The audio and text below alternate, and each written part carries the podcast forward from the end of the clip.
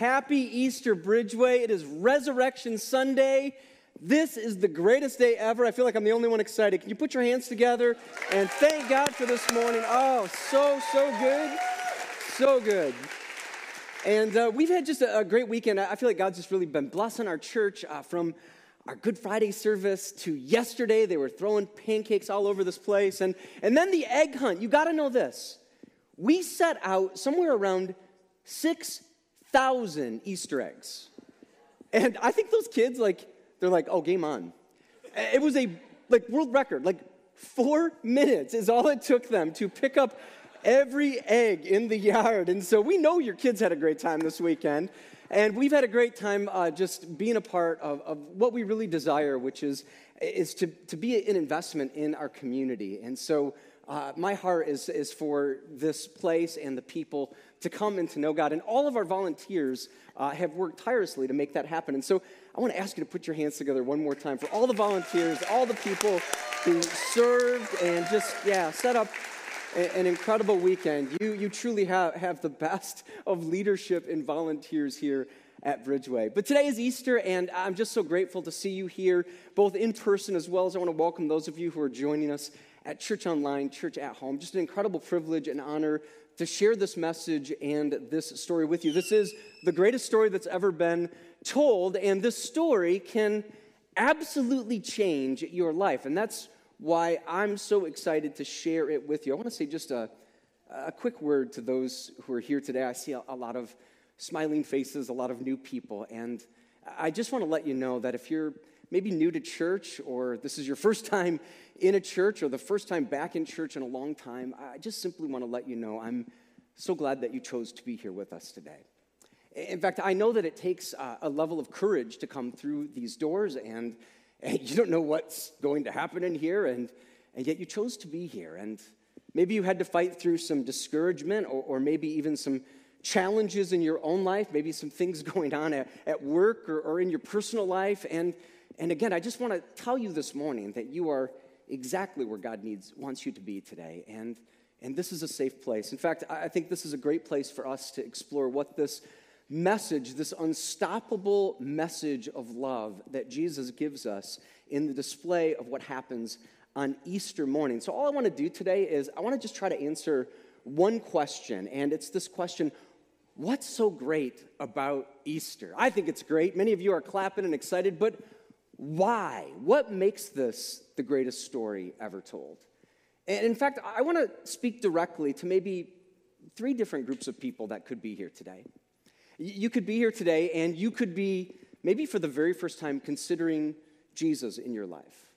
And I hope you are. In fact, uh, our team has been praying for you that you would come to not only be curious, but to actually commit your life to Jesus today. And we're praying for that because that is the best decision you could ever make.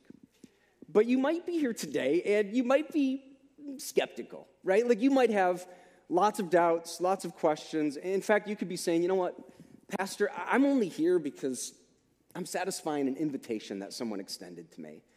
And I would just hope today that in many ways that God could work in your heart that you could maybe change your skepticism into some into some seeking and understanding who this Jesus is. And then finally, I want to speak to those of you who are here today and you're already convinced. You're, you're a follower of Jesus and and I don't know, maybe you've been following Jesus for a long time. This is your 100th Easter message or something like that. And you've heard it, and, and maybe even today you're, you're kind of saying, you know what, I'm a little, I've gone a little lukewarm or even a little comfortable with this whole idea. And, and I hope this message serves you as well today. I hope this is actually steel in your spiritual spine because the world needs passionate followers of Jesus. And so I want to just dive right in this morning. We're going to be in the book of Matthew. If you've got a Bible, I'd love for you to turn and to read these words for yourself. But if you're new here, all the words will be on the screens as well. You can use your favorite Bible app as well. And uh, go ahead and find your way to Matthew 28. Matthew 28, I'll be honest, it's my, it's my favorite really telling or retelling of the resurrection of Jesus. And Matthew is kind of my, my favorite gospel. Matthew is this guy who had really firsthand boots on the ground intelligence on what happened on this day 2,000 years ago. He collected all the evidence and now is giving us this information in the way in which he saw it play out. This is uh, the good news message that he offers. And he's telling us about this Jesus. If you don't know about Jesus, Jesus lived in the first century during the reign of the Romans. And Jesus, interestingly, wouldn't have appeared to be very, I don't know, like amazing by our standards. Would have been a little bit underwhelming to meet Jesus. I mean, think about it. Jesus wasn't very accomplished. He never wrote a book, didn't attend college, doesn't have his doctorate degree, right? And yet his teachings are the most debated and studied of, of all philosophy in world religions. In fact, Jesus was poor, dirt poor, didn't have much of any possessions of his own. He didn't have a home. He couch surfed from place to place, and, and yet people followed him in droves. They followed him. He gave a message that was unlike any message they'd ever heard before. Instead of coming to church and hearing about rules and regulations, they came and they, they heard about an opportunity to have a relationship with their Heavenly Father. And not everyone accepted that message. In fact, most people rejected and despised and mocked and ridiculed Jesus. They beat Jesus, they whipped him, they flogged him, they drove three spikes into his body, hung him on a cross. He hung there for six hours in agony. And in the end, he gave up his spirit and he yelled out in a loud voice, My God, my God, why have you forsaken me? And then he gave up his spirit. And the Bible tells us that he was dead. Like, there's no denying it. I mean, a guard came and shoved a spear into his side. And the text tells us that water and blood flowed out, which medically would indicate that his heart had failed. He was dead. And they placed him in a tomb. It was a rented tomb, wasn't even his own. They rolled a rock in front of it and sealed it and placed two of those brutal Roman guards to guard it over the night. But then this day occurred the resurrection on the third day. And what's so shocking and strange about this story is even though Jesus told them that this would happen, no one actually believed it would happen. I mean, not even his closest followers actually believed they would witness a resurrection. And yet, this is what occurred. And I just want to start by, by reading this story from Matthew 28. And I want to, in maybe some ways, invite you to, to go to the empty tomb with, with them this morning. Our main characters are going to come to the empty tomb, and I want you to, to go with them as best as you can and try to imagine kind of the emotionally heavy moment this would have been. I mean, this would be for us the equivalent of if you were to have a loved one pass away and, and you were to go to their, their visitation, right? And their funeral. And you would probably say things like, you know, I'm, I'm just trying to get through this, right? And we say things when we lose a loved one like, I, I'm numb or I'm disoriented. I'm kind of just going through this just sort of like a zombie. Imagine that for these two characters that you're going to meet. And not only that, I, I think it would have been even harder for these two characters because they actually witnessed Jesus being executed. I mean, they didn't have terms and language and counselors and psychologists. They, they wouldn't have understand psychologically how this would have impaired them, how they would have been dealing with the trauma and stress of witnessing what had just happened just a few days ago on Friday. And so they come to this tomb, and as best you can, go, go there with them. And in that confusion, notice what happens. It says in verse 1 After the Sabbath at dawn, on the first day of the week, Mary Magdalene and the other Mary went to look at the tomb. There was a violent earthquake, for an angel of the Lord came down from heaven and, going to the tomb, rolled back the stone and sat on it. His appearance was like lightning, and his clothes were white as snow. The guards were so afraid of him that they shook and became like dead men. I love that part. The angel said to the women, Do not be afraid, for I know that you are looking for Jesus who was crucified. He is not here, he has risen, just as he said. Come and see the place where he lay. Then go quickly and tell his disciples, He has risen from the dead, is going ahead of you into Galilee. There you will see him. Now I have told you. So the women hurried away from the tomb, afraid, yet filled with joy, and ran to tell his disciples. Suddenly Jesus met them Greetings, he said. They came to him, clasped his feet, and worshiped him. Then Jesus said to them, Do not be afraid. Go and tell my brothers to go to Galilee. There they will see me. It's just a, a, crazy scene. And it begins with these two characters, and I'll introduce you to them. They're, they're both named Mary. Mary was a pretty popular name back in that day, so it would have been like Mary and Mary and my other sister Mary, right? Like they were all kind of named that way. And, and yet we know the one is Mary Magdalene. And I can't even imagine how she must have felt going to the tomb. I mean, Jesus was her friend. More than that, Jesus was her deliverer. Mary, we know from the text, actually had seven demons that had indwelt within her, possessed her.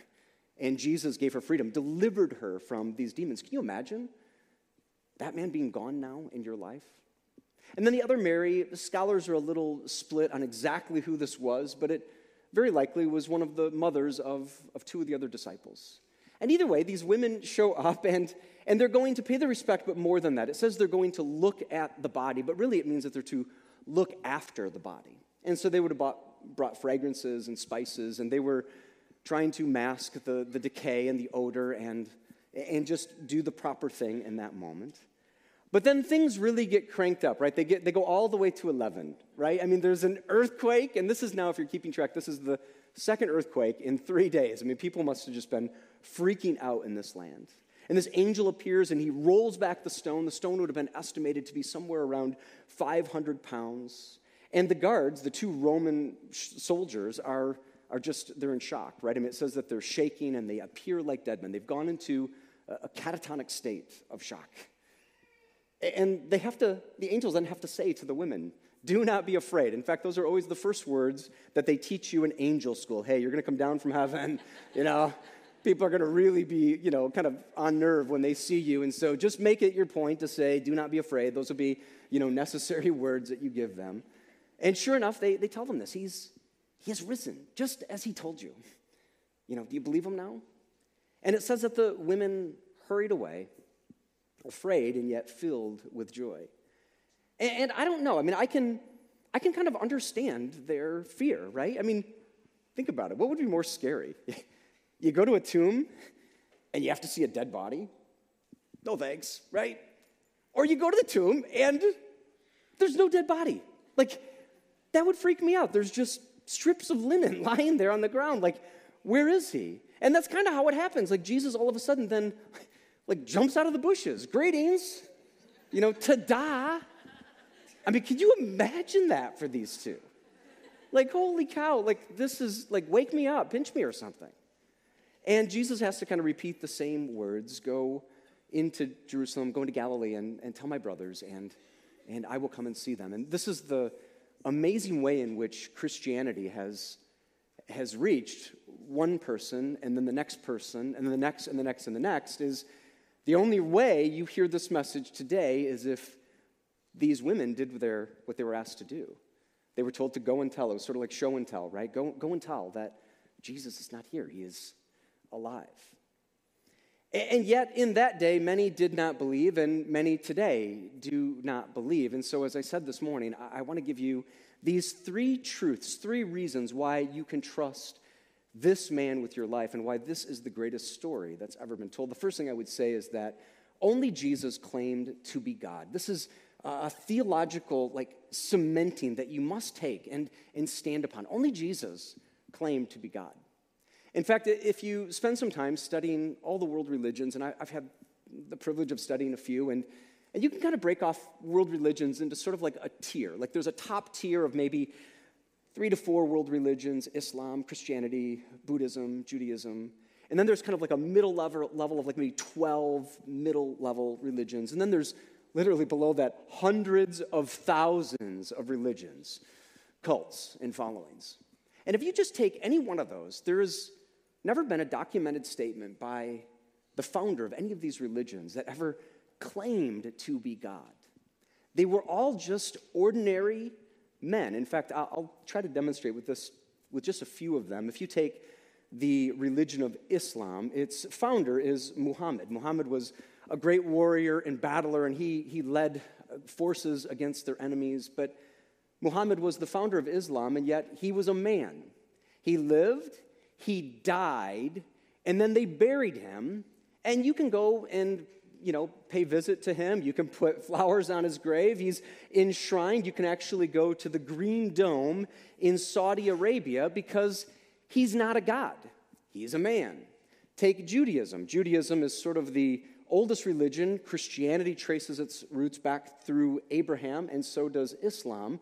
But Judaism claimed that Abraham is their founder, and Abraham was not God. He was just a man. And when he died, they buried him, and you can go visit and put flowers on his grave too. It's found in the West Bank, kind of a kind of a war-torn region, sort of politically charged if you read the news, the West Bank, but you can go to the cave under this mosque and pay your respects. One final world religion, Buddhism. Buddhism was founded by Buddha, and you may know a little bit about him, um, but when he died, his followers actually were divided. They broke off into six different clans, and they fought over his body. And so they divided it into 107 different pieces. And he is now enshrined all around the world in places like China in India and Afghanistan, you can go and pay tribute to his toenail. Literally, I saw this on the internet. Like, you can go and, and honor this man because he's a man, he's not a God. When you come to the story of Jesus, Jesus is the God man, fully God and fully human. And so there's no tomb to visit. I mean, trust me, if there were, we'd all take tourist trips to Jerusalem and go visit it and they'd charge you lots of money for it. But instead, Jesus' tomb is more like a Motel 6, right? Like you don't decorate it, you don't dress it up. I mean, you're, you're going to spend as little time as you can there. And that's what Jesus did because Jesus was not man. Jesus was fully God. That's why when Jesus makes these statements, people just get they get irritated.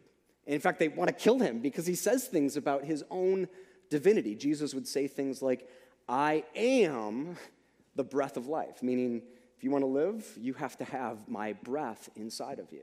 Jesus would say things like, If you've seen me, you've seen the Father in heaven. Kind of a bold statement, right? Like, you got to state that, and you have to back that up with a resurrection. Jesus would say things like, I and the Father are one. And this is really what led to his crucifixion when he claimed to be divine, just like the Heavenly Father. This in that day would have been punishable by death. To this day, when we think of Jesus and his claims, uh, the great writer C.S. Lewis puts it uh, just so, so pointedly. He says that when it comes to Jesus, you must make a decision. Jesus is either a lunatic or a liar, or he is your Lord.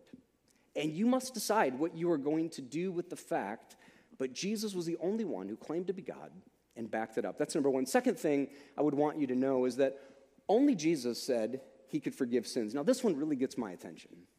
Because if you're some religious leader, right? I mean, we've seen these people and they claim to be God or whatever, and, and great, good for you. But if you're a God that actually has something you can offer me, oh, now you got my attention. And think about this what, where else do you find the offer for forgiveness of all sins? All sins. Like, if you've got anything you're hoping no one ever finds out about you, let me say that differently it's tax season. If there's anything you're hoping the IRS doesn't find out about you, right? I mean, you need this man. He says, Your sins are forgiven 100%. Every single one of them. And sin is a big deal. In fact, I know it's a big deal because if I made the whole sermon about this, you would never come back. Or if I did something on this morning like, hey, it's Sin Sunday, right?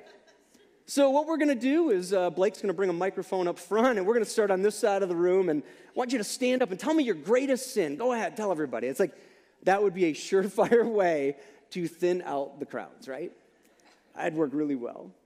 And yet, this is what Jesus offers, and, and we have a hard time coming to grips with it. I, I think whether you're religious or not, you know, it probably doesn't take much for you to, to feel the effect of sin on your life, to see the effect of sin in the world. And especially when sin is personal, right?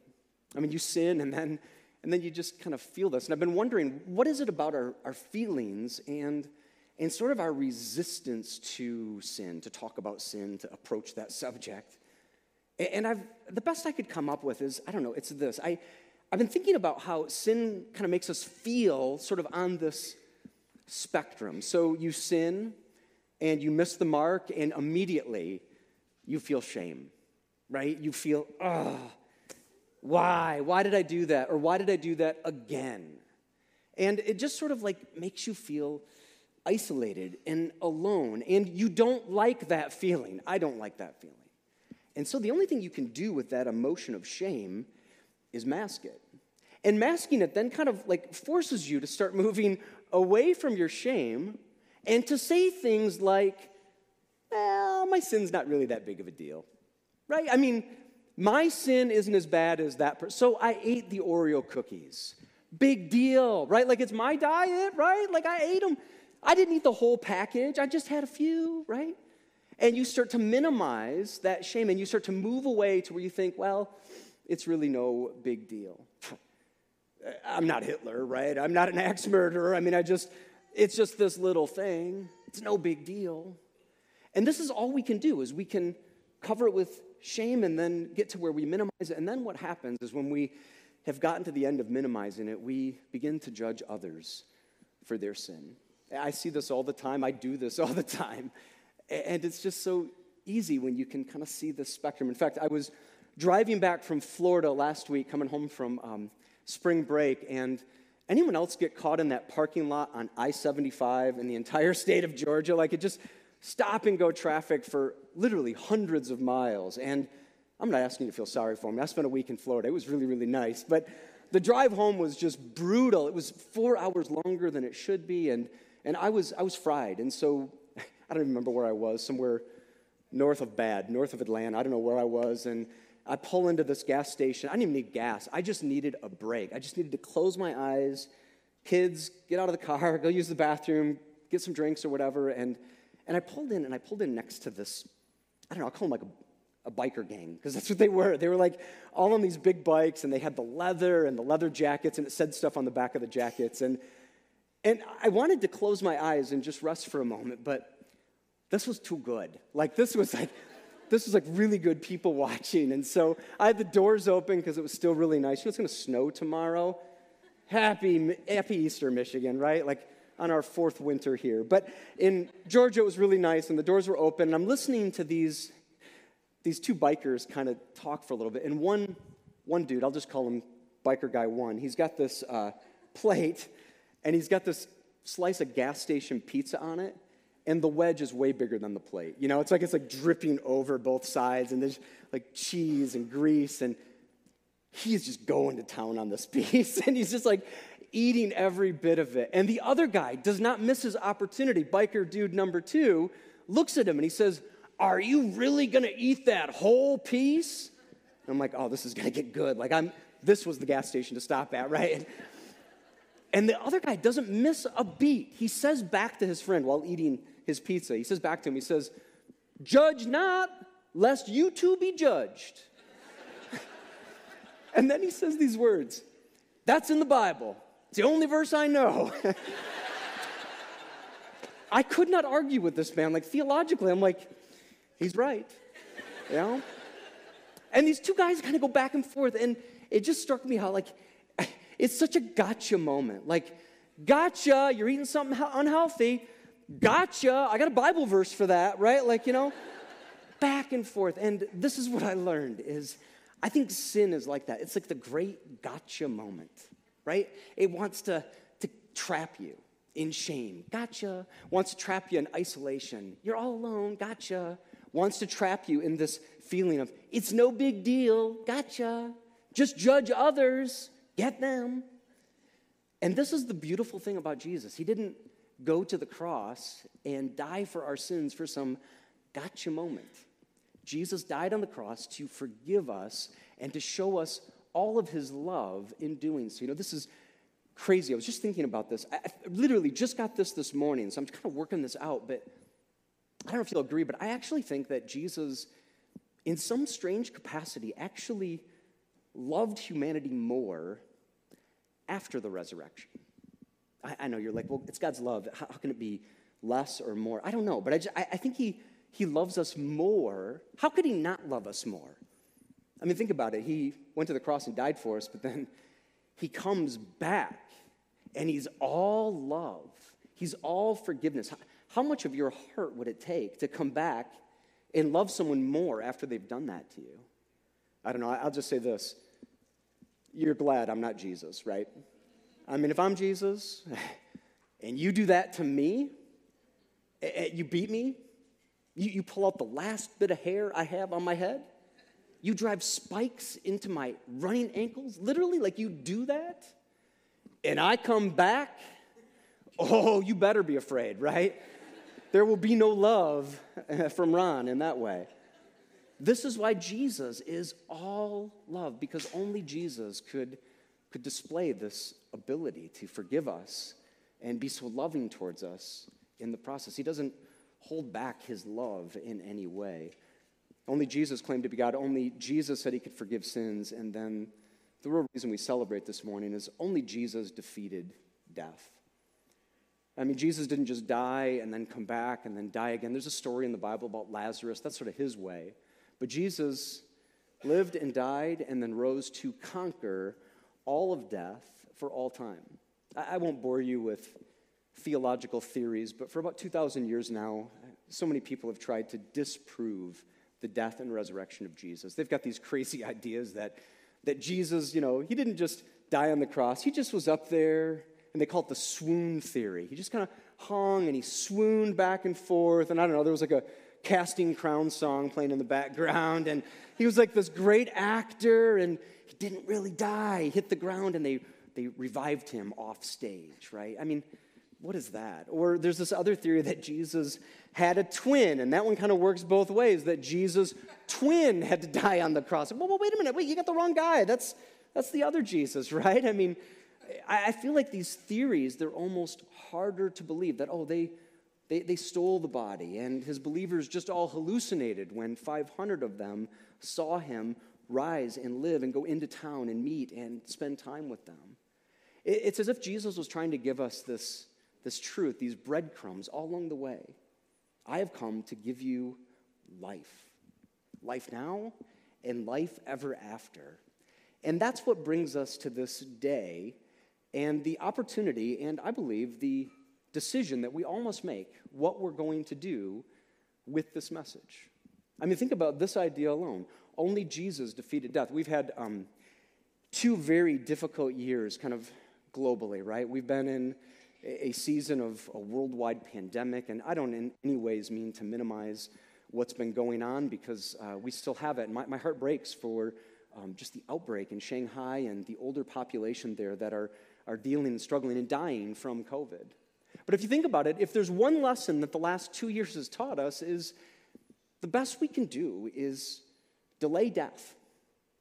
I mean, whether it's whether it's COVID and masks and a tape measure to make sure we're six feet apart, and, and if it's not COVID, if it's cancer or car accidents or natural causes, the best you could do is delay death.